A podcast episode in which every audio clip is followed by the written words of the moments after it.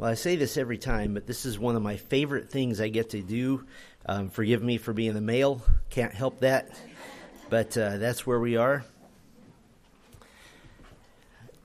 I wanted to, and I know you're maybe choosing between eating pie and taking notes. Go with the pie until, uh, until you can. I, I don't know if Sylvia's mentioned this. This is the tenth Growing in Grace luncheon that we've done. And I, I looked at my little chart that I keep track of things, and that was kind of shocking to me. Um, I only remember about three of them, so that was that was concerning to me as well.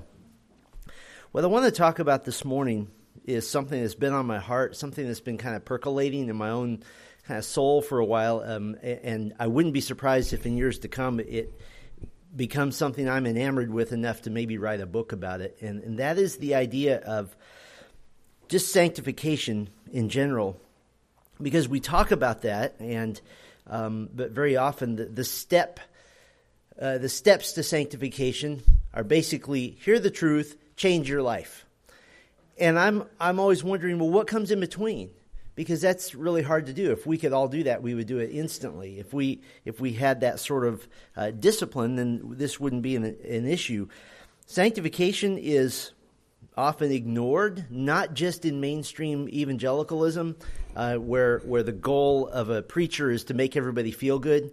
So it's ignored there, but it's also even ignored sometimes in reform circles, where we want to be so heavy in theology, so heavy in truth, so heavy in soteriology in particular, that we forget that there's a life to be lived. And the scriptures are not here to be a theology book. They're here to teach us how to be like Christ. And so where do you find that balance? And so I want to spend a little time this morning in First Corinthians eleven. We'll look at verses thirty-one and thirty-two. Again, if you're eating pie, I will be reading it to you, so that's fine. First Corinthians eleven, thirty-one and thirty-two is going to be our home base. We won't stay exclusively in that text, but it really forms the rationale for everything else we'll do. And so, like I said, this is something that's burning in my heart. I, I think I could do this in about twelve messages. We're going to try and do it in the next forty-five or fifty minutes or so. But I just want to share an idea with you and see what you think. I have the little Fox News app. And sometimes uh, if I'm undisciplined in the morning, that's the first thing I read. What I should be reading is my Bible first, but reach over and grab my phone and Fox News pops up. And one of the things that I've noticed, and you've noticed this as well, that the world, particularly when we talk about the, the industry of women's self-help, that's a multi-billion dollar industry. That makes millions of dollars every day. The world of women's self-help is obsessed with one concept which dominates all their thinking, all their ideology, and that is the concept of self-love. The unbelieving world of women sees self-love as the goal of all humanity. There's no concern for righteousness, no, no thought about sin. And in the name of self-love, the world tells us to be proud of ourselves, and that's not entirely wrong. We're not to walk around uh, denigrating ourselves all the time, but here's how we're to evaluate ourselves. We look in the mirror and say, this is the standard of all that is good. Oh, look, I meet the standard of all that is good, therefore I love myself. Where there's no actual real outside standards, it's just I'm going to love myself because it's me. I'm okay because it's me. But more importantly, according to these sources, we should evaluate ourselves according to the standards set forth by radical feminism, by women's magazines and websites, and the prevailing so-called progressive thought, which is actually extremely regressive, because they're always so right and always so on target. That the way to evaluate ourselves is to is to put our finger in the wind and see what most people think, and that's now what's right. But I think that's really the opposite of what the Bible teaches about self-examination. The very first self-examination we are to perform concerns our standing before God. Second Corinthians thirteen five says, "Examine yourselves to see whether you are in the faith. Test yourselves, or do you not realize this about yourselves, that Jesus Christ is in you, unless indeed you fail to meet the test." And then, once you have evaluated yourself as to salvation, oh, the, the world of unbelieving women would love this one. We are, according to Scripture, to judge ourselves. I'm not making that word up. That's the word in the Bible. Not according to a worldly standard, but according to the standard of Scripture. To judge yourself is not what the world would say. It's not to disparage yourself. It's not to look in the mirror and say, I hate you, I hate you, I hate you. It's not to dis- to denigrate yourself. First, we have to be accurate in God's grace toward us. You are made in the image of God. You are the greatest of all creations, and some would argue uh, that God improved upon the creation of the male by saying, let's complete this picture with the female. There's some good arguments for that. You are, as a saved person, the elect of God in salvation. You've been justified by Christ's righteousness, that you are a sinner, but your sin debt owed to God has been paid by the death of Christ. And you are particularly made as a woman to be the delight and the joy to those all around you. I, I've said it very often, that if the Church of Jesus Christ was just made up of men, I'd quit. How boring and how colorless and how difficult that would be. What we're talking about when we say judging ourselves, this isn't self, self-loathing. There's no place for that in the Christian life. Being made in the image of God, being chosen of God as the elect, leaves out self-loathing. That's not okay. Now, the Lord at times may humble you tremendously through your circumstances. I'm going to preach a whole sermon on that tomorrow morning. But in reality, because of Christ's work for us, He has given us what it means to follow Him. What does it mean? Mark eight thirty-four, if anyone would come after me, let him self-love himself and take up his cross and follow me. That's not what it says. What does it say? Deny himself. Deny herself. But let's just use the world's terminology for a moment. Let's use the term self-love. What's the most loving thing you can do for yourself? The most loving thing you can do for yourself is to deny yourself and look toward Christ's likeness. Now, for example, when Stephen was being stoned to death, he didn't cry out, I just need to love myself more. What did he say? He said, Father, forgive them. And he asked for forgiveness for his executioners. That, that had nothing to do with self-love. That had to do with Christ's likeness. At that final moment in his life, Stephen was so like Christ that the God of the universe gave Stephen a precious gift, and that was to be able to see through the heavens to the very throne room of God, to see Jesus Christ himself standing ready to welcome him home. That self-love has no place. And so what I want to do this morning is address what I'm calling the art of spiritual self-examination. The art of spiritual self-examination, and this is more art than science, because like art, there's flexibility, there's creativity involved. It is a self-designed project which you tailor to your own particular needs. And again, this is the first time I'm kind of rolling out this idea, so you'll be my, my kind of guinea pigs here to tell me if this is useful in your life. I'd be curious to hear from you in coming months. But talking about the idea of spiritual self-examination, it has to happen within the proper context. If we just start talking about your sin and your weaknesses and your vulnerability, the knee-jerk reaction is what happened to grace and now we've turned into legalists. But here are the facts. If you've repented of your sin, if you've come to faith in Jesus Christ, if you've proclaimed your eternal allegiance to the Lordship of Jesus, then you are, according to Scripture, a new creation, a child of the living God, a sibling of Jesus Christ, a fellow heir with Jesus Christ, and a possessor of a certain heavenly inheritance. You have all those things. Those are the facts.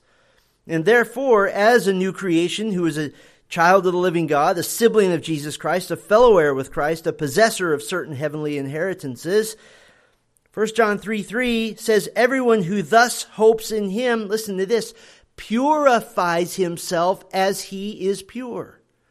What is that? That's the idea of getting, getting ready to meet Jesus. That's what that is. And so I'd like to challenge all of us to go beyond just listening to sermons, expecting that the preached word of God does all the work for you, because the best sermons are the ones that call you to action. A sermon that doesn't call you to action is a lecture. I want to walk you through a four-step process of self-examination. And we'll use First Corinthians eleven, thirty-one and thirty-two as our home base. Step one, establish the need. Establish the need. If you don't think there's a need for self-examination, then this message is going to fall flat and you won't invite me back and nobody will be happy about that. So we need to establish the need for self-examination. Here in First Corinthians eleven, Paul has given the church at Corinth reminders and instructions concerning the receiving of the Lord's Supper, the regular worship through communion, but he issues a warning. Verse twenty-seven, going back just a bit, whoever therefore eats the bread or drinks the cup of the Lord in an unworthy manner will be guilty concerning the body and blood of the Lord. Let a person examine himself then, and so eat of the bread and drink of the cup. For anyone who eats and drinks without discern, discerning the body eats and drinks what? Judgment on himself. Now, some take this as self-examination as to whether you're actually a Christian or not, and that the unbeliever taking the Lord's table will incur God's wrath. I think that's a really weak argument, because God's wrath comes upon the unbeliever because they didn't repent and believe on the Lord Jesus Christ. Taking the cup and the bread of communion as an unbeliever is the least of their worries. It's also weak because verse thirty-two is going to confirm that Paul is speaking of Christians taking the Lord's table in an unworthy manner. So what was one of their issues that precipitated Paul's warning, that brought this warning about? Back in verse seventeen, but in the following instructions, I do not commend you, because when you come together, it is not for the better, but for the worse. For in the first place, when you come together as a church, I hear that there are divisions among you. So at least one of their issues was that there were people refusing to get along, refusing to forgive, refusing to love. And he goes on to rebuke the church for being respecters of men, of, of treating those with much as being better than those with little. And so there's unresolved and unrepented conflict. There's favoritism shown in the worst way. And so the Apostle Paul reinforces the absolute seriousness of the Lord's table, that partaking in the Lord's table is a, a proclamation that I am remembering the grace and the mercy that's come upon me through the death of Christ. And so Paul is warning here that to take the Lord's table in the middle of not showing that same grace and mercy to others, while still embittered against others, while still looking down on others, that's a perilous undertaking. That's dangerous. How dangerous is it? Verse thirty, that is why many of you are weak and ill, and some have died. Whoa. We thought, oh, that's the God of the Old Testament. He does that stuff. In the New Testament, nobody gets punished for anything. It's not true. The fatherly discipline of the Lord is serious business, and it illustrates just how gravely sincere we're to be when remembering Christ and the great forgiveness that he's extended to us by his own death. So what's the believer to do? How do we receive the Lord's table in a worthy manner? Well, verses thirty-one and thirty-two give the answer, and they form the foundation of our thoughts this morning. Verse thirty-one, but if we judged ourselves truly, we would not be judged. But when we are judged by the Lord, we are disciplined so that we may not be condemned along with the world. Anybody catch a theme in those two verses? Judged, judged, judged. Same Greek word, condemned, four times. Now, in English, we have those the three uses of the word judged, and then in Greek, the, the fourth with condemned. And so right up front, we can see that's a major issue here. And we can see that the purpose of self-examination in this context is to come to the Lord's table with a prepared heart, which, by the way, means that one of the purposes of the Lord's table is to afford an opportunity for self-examination. Does that make sense? That, that it's a stopping point. It's a punctuation point to say, hang on a minute. What sin am I hanging on to? What, what have I refused to repent of? And so no one can argue that Christian liberty or that God's grace means we don't examine ourselves. That, that argument falls flat. But we also notice that Paul softens his tone. He's not pointing a finger. He says, if we judged ourselves, he, he's saying, I'm right there with you. I have to do that as well. I have to judge myself. Now, what I want to do to explain those two verses to you is kind of give you the big picture interpretation and then confirm that interpretation with a couple of details. What Paul is basically saying here is that if a Christian uses the Lord's table as an opportunity to examine himself, then God will not judge that Christian. Not judgment in the sense of receiving the wrath of God. That's not for us, but judgment in the sense of fatherly discipline. And in verse thirty-two, Paul is saying that even if we fail to judge ourselves, when we are judged, when we are disciplined by the Lord, This discipline is instead of condemnation given to non-believers. That's one of the major reasons, by the way, I think Paul's warning earlier to not take the Lord's table in an unworthy manner, that's given to Christians, not non-Christians. Because he says that those who are being disciplined are not condemned with the world. And so the judgment of the Lord here, this isn't punishment unto destruction. It's a form of fatherly discipline to bring the child of God to repentance as a child of God. We're not condemned with the world. We're simply disciplined by our Father who's vitally concerned for our Christ-likeness. And this is part of God's preservation for the saints, preservation of the saints. He, he doesn't just leave us to our own devices. As a matter of fact, he'll take discipline even to the point of taking the Christian home. Now, I won't ask for a show of hands, but either you or your husbands hopefully have on occasion issued spankings to your little ones. And if you have issued a spanking in the correct manner, according to uh, the book of Proverbs, have you ever seen that moment on the, the little one's face? It's about thirty seconds of absolute silence. It's whack, and then, and you know what's coming next, right?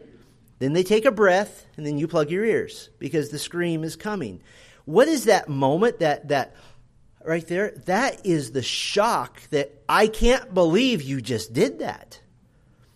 I wonder how many believers have arrived in heaven and had their heavenly Father say, "Welcome home, but you were so blowing it on earth, I had to bring you home."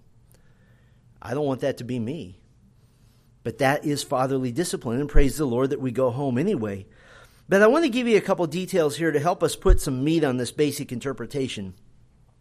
In Greek, the basic term, root term for judge, it's used four times in these two verses, but each one is a different verb form, and so it has four different nuances of meaning. I'm going to give you all four, and then we'll come back to the one that really concerns us this morning. The first one, if we judged ourselves truly, that first one, this verb form of judge, it has a it has a suffix added to it. It's a, it's what's called an imperfect verb. It means it's repeated. It goes over and over again. It's a habit. And this particular form has a very specific meaning. It means to make a distinction or to make a separation.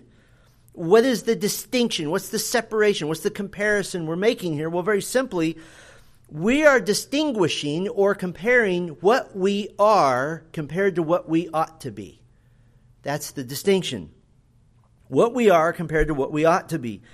This is the idea of viewing God's standard of behavior and comparing what we're doing to those standards. There's a second use. If we judged ourselves truly, we would not be judged. This is a slightly different form. This is a passive imperfect form. It means something that's happening to them. Not something that they're doing, but something's happening to them. This is God consistently providing discipline because some were not engaged in self-examination. And it becomes very clear here, by the way, that you have two choices. Examine yourself or God will examine you. And that's it.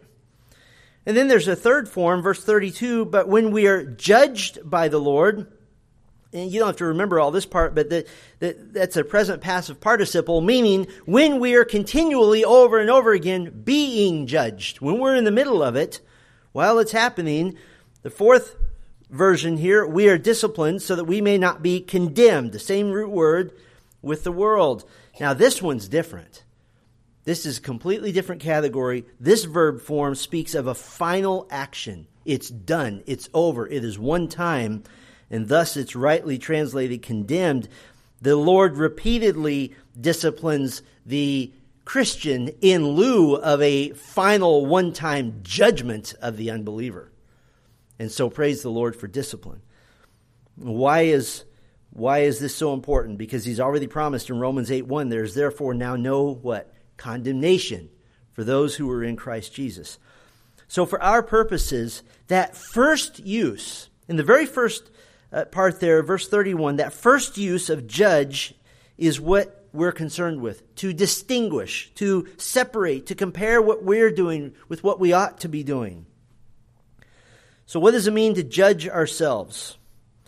Well, it can speak of a specific sin that you know is a struggle for you, or maybe that you know you're engaged in at this very moment. It can be bitterness, it can be unresolved anger at another, It can be a, a specific difficult interaction where you know you blew it, you, you overreacted. Maybe it's a pattern of behavior with which you struggle, those things which are your weak points, your vulnerable points, the, the ones you know all too well, the ones you're so familiar with. Or worse, you become blinded to because you aren't self-evaluating anymore. That's even worse. So to help establish the need for self-evaluation, let me just give you some examples. They're not unfamiliar to you, but the nature of sin is what we need continual reminders about. It would take too long to turn to all these passages, so I'm going to suggest you note these references, and hopefully you'll review these later, maybe tonight even as you prepare for the Lord's Day, and we are receiving the Lord's table tomorrow, so this is uh, well-timed. But I want you to consider these examples. These are only examples of prayerful self-examination. I'm going to give you seven very quickly, but we could do more, and then we'll move on to some more practical ideas of what to do with these. And I'm just going to present these in forms of in the form of questions. Example number one, how are my thoughts toward others? How are my thoughts toward others, especially those closest to me? Am I working at believing the very best, as First Corinthians thirteen seven tells me to do? Am I working at consciously directing my thoughts toward that which is true, honorable, just, pure, lovely, commendable, excellent, worthy of praise, such as Philippians eight four eight would have me do? Or do I tend toward Un, being undisciplined, and listen to this, gossiping in my own heart? There's no place in the Bible that says the gossip is okay as long as nobody hears it. Here's another example. How is my speech toward others? How is my speech toward others? Am I practicing the gentle, quiet spirit of First Peter three four? Am I watching my tone of voice, my demeanor, my phrasing, even as I watch the content of my speech? Am I thinking before I speak? You ever been around someone that you know they quit thinking about what they were saying twenty-five years ago? Because everything that comes out of their mouth is negative and spiky and venomous. And they've stopped self-examining a long time ago. Am I listening before I talk and genuinely hearing what someone has to say? Am I in the habit of telling tales? Gossip isn't just telling negative things about people. Gossip is telling positive things that you didn't have permission to spread. As a pastor, you know what I hear all the time? Pastor, we're going to have a baby, but don't tell anyone. When four of you do that, and I'm like the only human being on planet Earth who knows, I have to say, okay, I'm going to watch what I say. I had to put duct tape over my own mouth because I want to tell. How about this question? How is my patience toward others? How is my patience toward others? I know I just put an arrow in all of our hearts when I said that. Am I humble enough to let others be on the same journey of sanctification that I'm on? Or am I prone to immediately assess and evaluate without really knowing someone or their situation? When I'm wronged or inconvenienced, do I immediately react sinfully out of a habit? Or worse, do I react sinfully out of, out of habit and try to justify it? Speaking of reactions, here's a fourth example question. How is my trust in the Lord? How's my trust in the Lord? What in my life am I doing or saying that is more a response to fear and distrust? I'll tell you what, answering that question alone will, will dig deeply into your own soul. Where am I trying to make something happen that maybe is better dealt with in prayer? Here's another example question. Number five, how's my relationship building with those closest to me? How's my relationship building with those closest to me? Am I pursuing love with my husband? Or did I kind of give up on that ten years ago? Am I waiting for him to do that? Listen, if you're waiting for your husbands to be the, the glorious relational ones, you're going to wait the rest of your life. You may as well start. How about actively pursuing and individually tailoring relationships with my children, with my grandchildren, those closest to me? That takes work. Some of you have grandchildren in, in double digits, and I know that's hard. I know you have to work at that. Conversely, number six, how's my relationship building with those not as close to me? Maybe that's a little tougher. Paul commands in Romans twelve thirteen, contribute to the needs of the saints and seek to show hospitality. Hospitality is a Greek word that means loving strangers. People that you don't know as well, expanding your usual crowd and reaching out to others. Let me ask you a tender question. When you're with the body of Christ here at Grace Bible Church, Do you sit with exactly the same people every single time such that everyone else around you knows you're part of a closed group? That's a tough thing. Mix it up a little bit. Tell that person that you, you're always with, you know, I think I could run over your cat and you would still love me, so I'm going to go talk to this person for a while. One more, and these are just examples. How is my personal pursuit of the Lord? How's my personal pursuit? Am I growing with a regular diet of personal time in the Word and in prayer? Am I nurturing my soul with attentive listening when I have the privilege of hearing preaching? I, I bring you greetings, by the way, from my wife. She couldn't be here this morning, but she said to say hello. Uh, our son Michael is in town, and she wanted to spend time with him. They're, they're, they don't have a lot of time together. But she regularly reports to me so far uh, this year she's listened to somewhere in the vicinity of two hundred fifty sermons. That's just what she does. And I see the fruit of that in her life. I see the fruit of that in my life. Am I learning and growing proactively, or am I trying to coast off that good growth I had in two thousand twelve? The last words of the Apostle Peter: grow in the grace and knowledge of our Lord and Savior Jesus Christ. So those are just examples. I, I wanted to spend about half of our time this morning establishing the need to decide I'm going to proactively grow in the Lord. Let me give you a second step now in the art of self-examination, and we'll go a little bit faster. The second step is escape the trap. Escape the trap. If you say, okay, you've convinced me. I think I do want to more proactively pursue self-examination for the glory of God and to diligently mature in my faith, then very often the the first instinct is to say, you know what, I think I'll take about twenty minutes and I think I'll think about this. And I'll even designate some time. Or worse, I'll say, I think I'm going to see how I feel about all of this. I'll just test my heart. I've had people tell me, you know, I'm not sure what to do here. I need to test my own heart. You know what I always tell them? Jeremiah seventeen nine, the heart is deceitful above all things and desperately sick. Who can understand it? Testing your heart is like throwing a dart at the wall and then drawing a circle around it and saying, hey, look, I got a bullseye. It's backwards. Let me show you what the trap is. Turn back just a few chapters to First Corinthians three. And in this letter, Paul is having to be very blunt with some difficult problems and difficult people.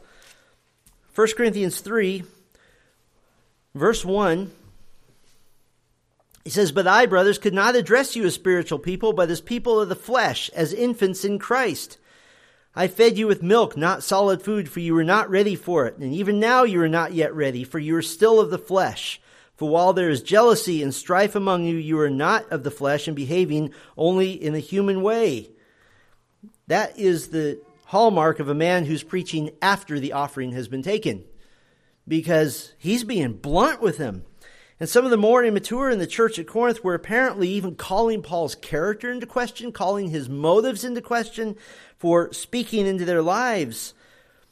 And there were factions in the church that were developing. They were based in loyalty to men. Some were loyal to Paul, some to Apollos, some to Peter. And so Paul corrects them on how they ought to think about their spiritual leadership. Chapter four, verse one, this is how one should regard us, as servants of Christ and stewards of the mysteries of God. Moreover, it is required of stewards that they be found faithful. Leadership is to be faithful and, generally speaking, doing their duty. But Paul is about to tell him, listen, to put it bluntly, I don't work for you. I'm not concerned with what you think. My job is to please the master, not the church. So he's essentially going to say, it's not much to me what you think of me. Look at verse three of chapter four. But with me, it is a very small thing that I should be judged by you or by any human court. But then, in fact, I do not even judge myself. And you say, now, wait a minute. You just confused the whole issue here. In chapter eleven, Paul is telling everyone else to judge themselves. Well, which is it? Well, we have a fifth version of the Greek word for judge here.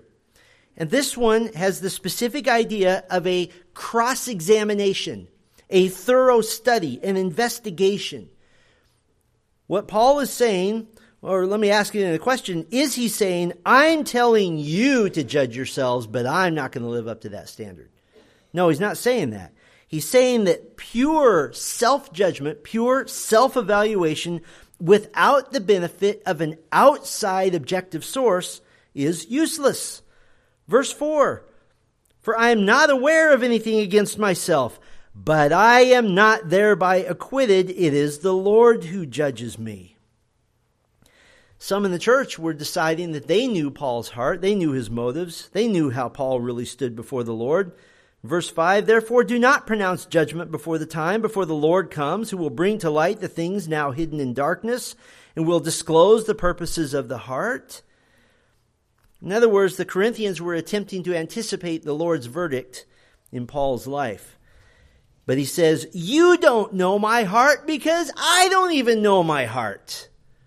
If I were to look in the mirror, and this is a typical male, we look in the mirror and in about four seconds we say, looks good to me, and we walk off. That's what typical self-examination is. So Paul has escaped the trap. What is the trap? Using his own feelings as a standard. He's escaped the trap.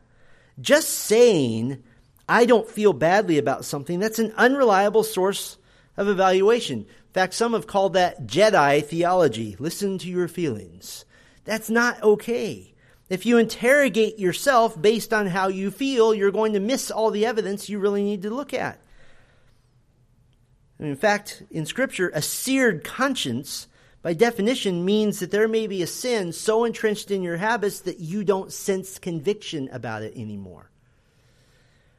If you don't believe that someone can decide not to listen to their conscience, I've witnessed it firsthand. I've I've watched, and more than once, I've watched in counseling one spouse tell another, what you said really hurt me, it devastated me.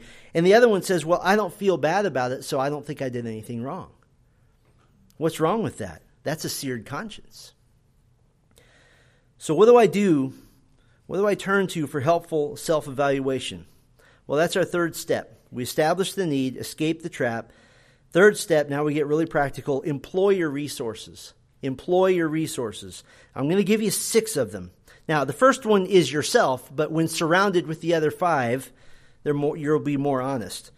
So the first resource is yourself, but again, surrounded by the others. And this isn't just a momentary, is there something I should be working on spiritually? No, I think I'm good.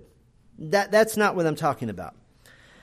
I'm talking about taking some time in prayer, taking some time alone, maybe even, even with a journal, and asking some questions. What am I afraid of? What, what are my biggest fears, and, and how are they potentially impacting my habits and my behaviors? What sin do I already know I'm susceptible to? What, what are the ones I already know are a struggle for me? What type of situation is likely to evoke a massive emotional response? And so ask yourself questions. Here's a great prayer. If you were to keep a journal of self-evaluation, here's the prayer you would put at the top. Psalm one thirty-nine, verse twenty-three, search me, O God, and know my heart. Try me and know my thoughts. And that's your prayer. So your first resource is yourself, but we have to move on to the others so that yourself isn't your only source. Second resource we'll call your scriptures. Your scriptures. I'll give you the short option and then the longer option. The, the short option is one that I've said probably a thousand times from this pulpit, and we'll make it a thousand and one right now. The short option is utilize Ephesians four, five, and six. Because in Ephesians four, five, and six, that little short section basically covers the entire Christian life. It covers, I'm going to take a deep breath, humility, patience, gentleness, love, spiritual unity, church functioning, respect for leaders, sound doctrine, loving confrontation, church membership, anger, stealing, work ethic, a godly tongue, didn't make it, kindness, forgiveness, sexual purity, time management, substance abuse, corporate worship, thankfulness, marriage, parenting, employee-employee relations, spiritual warfare, prayer, and gospel proclamation in three chapters. That's the short version.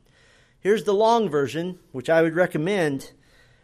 Use the book of Proverbs, book of Song of Solomon, the book of James, and all of the New Testament epistle application sections. And if you've gone through B T I, you know what those are. Generally near the end in all of Paul's letter, letters and more scattered around in Peter and in John. That's the longer option. Now, obviously, you can't do that in one sitting, but you can make a plan to proactively work through these scriptures. I, I knew one lady who did this, and she here's how she took the challenge. She took her Bible, and she actually photocopied every page that she wanted to use as an evaluation, and she got out a highlighter and began highlighting every time, oh, that's one that speaks to my heart. Oh, that's one that speaks to my heart. Oh, that's one that speaks to my heart.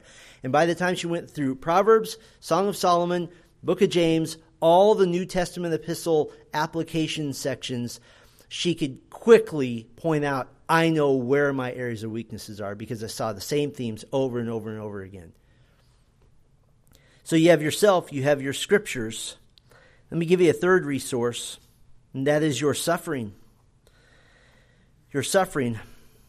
I'm not absolutely convinced that any period of suffering in your life has a neatly packaged single lesson that the Lord is trying to teach you. I think he's way more efficient than to just make you suffer once for just one lesson. And I've done a lot of thinking and preaching and writing on suffering, and so it's something that's been on my mind a lot. I think, frankly, much of the change that the Lord effects in your life through suffering is unseen, and it might even be so subtle that you don't see it for a while. But you certainly can pray this. You can pray, Lord, what would you have me learn from this time? What what can I know to have me grow? And I think about Psalm one nineteen, verse seventy-one, it is good for me that I was afflicted, that I might learn your statutes. It's a Hebrew word that means your ways, your laws. I might learn who you are. And so you use a time of suffering. How do you use it? Either one you're experiencing now or one you've experienced in the past, to honestly evaluate how you responded. Because how you responded, it, it reflects who you really are and where you are. Did you panic? Did you panic? I've panicked. I know what it is to panic. I know what it is to receive news and immediately break out into a sweat and have my heart rate go to one hundred thousand. I know what that is. So if you panicked, then learn to proactively calm yourself in the Lord. Did you get angry? Then learn to humble yourself before the sovereignty of God. I, many years ago, I was in a really difficult situation, and I complained to a pastor friend of mine. I said, man, I just I'm, I'm, this makes me mad. And he said, do you believe in the sovereignty of God? Yes. Well, then God did this to you. Do you want to be mad at him? No, I'm sorry. And that was it. Did you try to suppress your emotion? I'm just going to gut my way through this. Well, then your lesson is learn that weeping before the Lord is normal. And it's modeled in the Psalms. Did you try to suffer alone? Did you bear, bury and carry this burden all by yourself? Learn that the body of Christ is there to bear one another's burdens. So, so use your suffering. Look back. It has been my experience, both in my own life and in the life of many others that I've counseled, that when you don't learn something from suffering, the Lord tends to repeat it until you do learn. Let me give you a fourth resource, and this is the one that may get me thrown out of here. Your spouse. Your spouse. Proverbs twenty-seven seventeen, iron sharpens iron, and one man sharpens another. Proverbs twenty-seven six, faithful are the wounds of a friend. The fact is, your husband knows you better than anyone on earth, but most of them are afraid to point out spiritual blind, blind spots. A couple of reasons for this. It's easier not to, because us men, we're, we're naturally passive. You know, why do I want to start something? Everything's peaceful now. I'm just going to push play. Maybe the other reason is that they tried in the past and it didn't go so well. And so we, we may not be super smart, but we're smart enough to go, you know, if I put my hand on a hot burner, I'm not going to do that again. And so after convincing your husband that this isn't a trick of some sort, maybe have the courage to ask him what he's seen with your walk in the Lord in your life that maybe the, maybe you're not seeing. That takes that takes courage, and I would give you several cautions. First, get his commitment to be gentle and to be choosy. He doesn't need to present you a hardbound book with all the things that you need to change. Now you feel hopeless, and you're more likely to respond badly with that book at that point. Second caution, assure him it isn't a trick to open the door to tell him a thing or two, that you genuinely just want to grow in the Lord. And third, I can almost guarantee that one or two things he pokes will be tender, and you might be tempted to clarify and justify, but just listen. And I know, look, I talk to enough of you to know that you might be spiritually miles ahead of your own husband. And I understand that sometimes that's the reality. But he still knows you better than anyone, and he can give you insights that would be useful to you if you choose to avail yourselves of them. Yourself, your scriptures, your suffering, your spouse. Let me give you another resource. Your sisters. Your sisters in Christ. This is absolutely the spirit of Titus two, three, and five, three through five. The older women are to teach the younger women, and there's a list there of the things they're to teach. But it doesn't have to just be older women to younger women. It, whatever stage of life you're in, be willing to be a little vulnerable to another woman. And yes, I know that's scary, but help one another. Confess sins to one another. That's why, by the way, in a church where the culture of gossip has taken over, one-to-one discipleship dies, because I can't trust anybody with the deepest secrets of my own heart. And so you have to be trustworthy. Don't go to another woman to tell her how terrible your husband is. Go to another woman to ask her to help you be a godlier wife, despite how terrible your husband might be.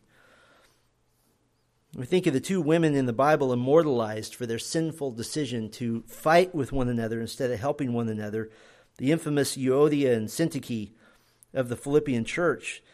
They're commemorated, but they're not celebrated. In Philippians four, the Apostle Paul urged a particular brother, it's translated in the E S V, a true companion, but it's it's really a, a proper name, a brother named Sisychus, or in English, Sisychus. He said, come alongside them, counsel them, bring them to agreement. Why is this so important? Paul was so grieved about these two women. He said that one time they, quote, labored side by side for the gospel with Paul. In Philippians four three, and he's commanding them to get close once again, to be helpful sisters, not hateful sisters. There are things that you can help one another with that your husband can't help you with. There are things you can help one another with that you can't help yourself with. You need each other. You need each other. And a church in which the sisters will reach out to the sisters is strong and is vital. Let me give you one more resource. Your spiritual leaders. Yourself, your scriptures, your suffering, your spouse, your sisters, and your spiritual leaders. We have small group leaders. You have elders. We have pastors, women's ministry leaders. Just at Grace Bible Church alone, you have a wealth of experienced, mature leadership. A church is in a sad state when there's nobody to turn to, but that's not the case here. You have those to turn to. And frankly, one of the fastest pathways to spiritual growth is very simple. Confess a sinful pattern to one in leadership and say, what should I do? What should I do? This is much of the reason that they exist. The primary job of those in spiritual leadership, First Peter five two, speaking specifically of elders, but we can broaden this to anyone in spiritual leadership. Shepherd the flock of God that is among you, exercising oversight. Now, to shepherd has five basic meanings, and you don't have to remember this. I'm just trying to point this out to you. To tend, to herd, to feed, to protect, and to nourish. You might need tending, that you just need prayer and encouragement. Sometimes somebody will come to me and they'll they'll they'll outline a problem, and I'll ask, well, what do you need? I don't need anything. I just need you to pray for me. Okay, you need to be tended. You might need herding. Stop going in that direction and start going in this direction. You might need feeding. Here's what the Bible says about this particular issue or problem. You might need protecting. Here's what's going to happen in all likelihood if you don't deal with this issue or with this sin. Or you might need nourishing. Here are three Bible verses to memorize, and I want you to pray about this issue for fifteen minutes a day. That simple.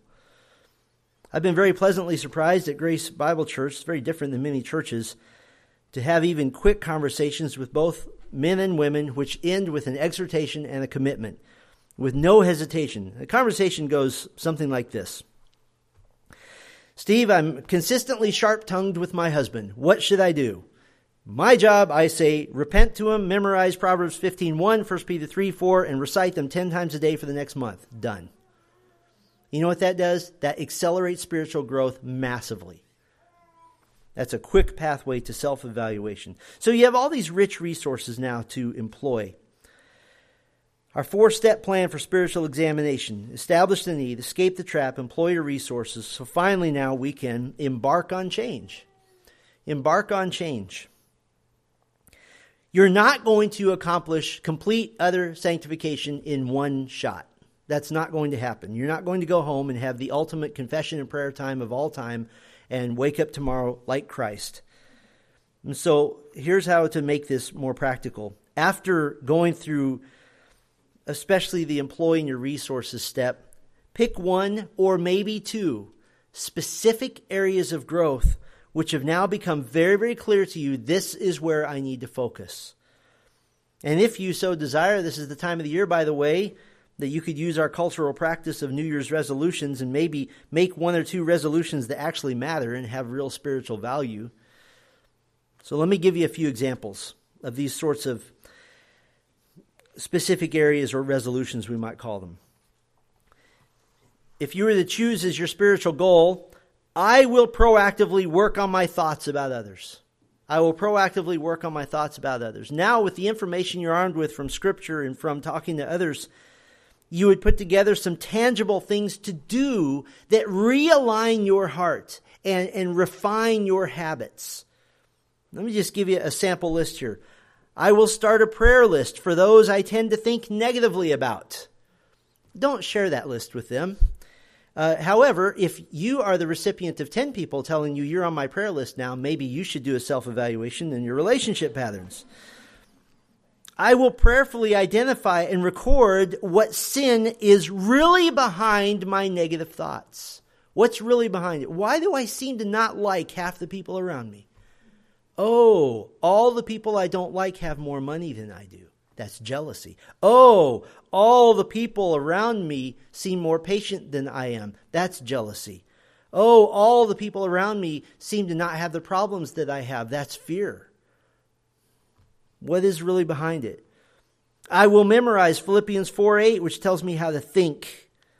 And I'll recite this every time I pray for those on, on my list. I'll communicate my thankfulness to those people. Again, probably best not to tell them why. I'll repent to anyone that I know in my heart I've treated with coldness and with distance, and I'm going to change the way I, I, I respond to them. I will pursue getting to know them better. Here's a tough one. I'll ask my husband to point out when I'm speaking negatively about others, because that reflects my thoughts. That's just under proactively working on thoughts. You see what I mean about putting together a plan, something you're actually doing? Let me give you another example. If you were to choose as your spiritual goal, I will more actively guard my tongue. I'll more actively guard my tongue. By the way, if you guard your thoughts, you won't have to guard your tongue anymore.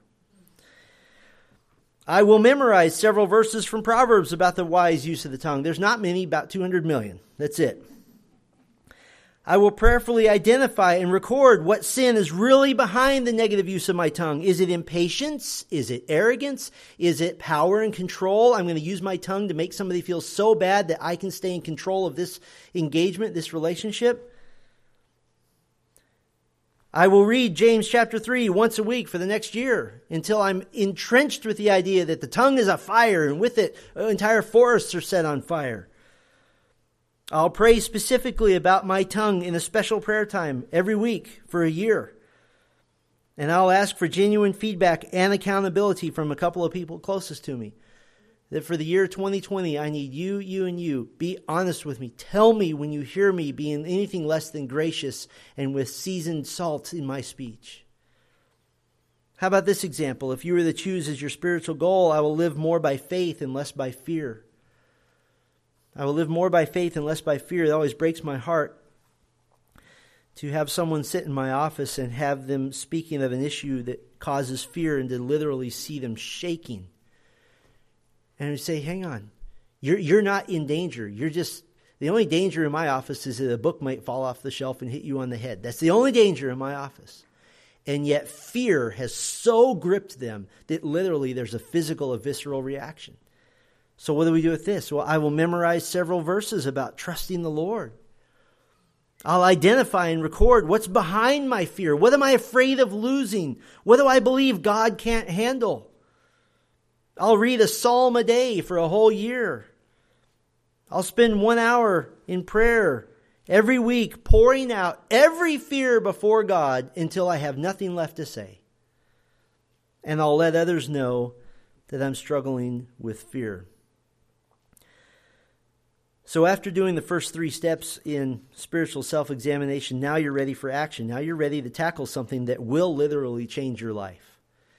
And you're not just waiting around anymore for something to happen. And by the way, this applies to every area of life. All the self-help gurus on uh, on planet Earth, they, they talk about everything from self-esteem to weight loss to self-image and all of that stuff. Everything is spiritual. Everything boils down to what what is the sin issue I need to deal with. I want to give you a recommendation. It's an old book, but so very, very useful. It's so old it was done on a typewriter, but it's timeless. I would encourage you to get a copy of Wayne Mack's book, M A C K, and the book is A Homework Manual for Biblical Living. A Homework Manual for Biblical Living. It's eleven bucks on Amazon. Again, it's on a typewriter, but it's timeless. All you do is you look in the table of contents, you pick the issue you want to deal with, and you turn to those pages, and there's assignments. There's things to do to bolster your own heart. By the way, there's a separate specific book to deal with marriage and family by the same author. Well, Paul was not the only apostle to urge self-examination. Listen to Peter, and then we'll be done. Second Peter one, five through eight, for this very reason, make every effort to supplement your faith with virtue, and virtue with knowledge, and knowledge with self-control, and self-control with steadfastness, and steadfastness with godliness, and godliness with brotherly affection, and brotherly affection with love. If these qualities are yours and are increasing, they keep you from being ineffective or unfruitful in the knowledge of our Lord Jesus Christ. So let's be proactive to press on together for Christ's likeness, unless you think that I'm picking on you. The men are going to hear the same thing very soon, because we want to be Christ-like together. Amen? Let's pray for just a moment. Thank you, Father, for these precious ones here. Thank you for them taking time out of a, a, a precious weekend day to come and to fellowship together, to hear the Word of God. And I pray that something today has provoked their hearts, just as my heart was provoked in preparing this, Lord. I, I'm I'm inspired by your word. I'm inspired to examine myself and to be more like Christ, and to do so on purpose. I pray for every woman here, first, Lord, that they would know you, that Christ is their Lord and Savior. But secondly, Lord, that we would not wait around for maturity. We would not wait for magical things to happen to suddenly make us like Christ, but we would determine in our hearts to pursue the very likeness and the very image of Christ, so that we might purify ourselves as he himself is pure. We pray these things in Christ's name. Amen.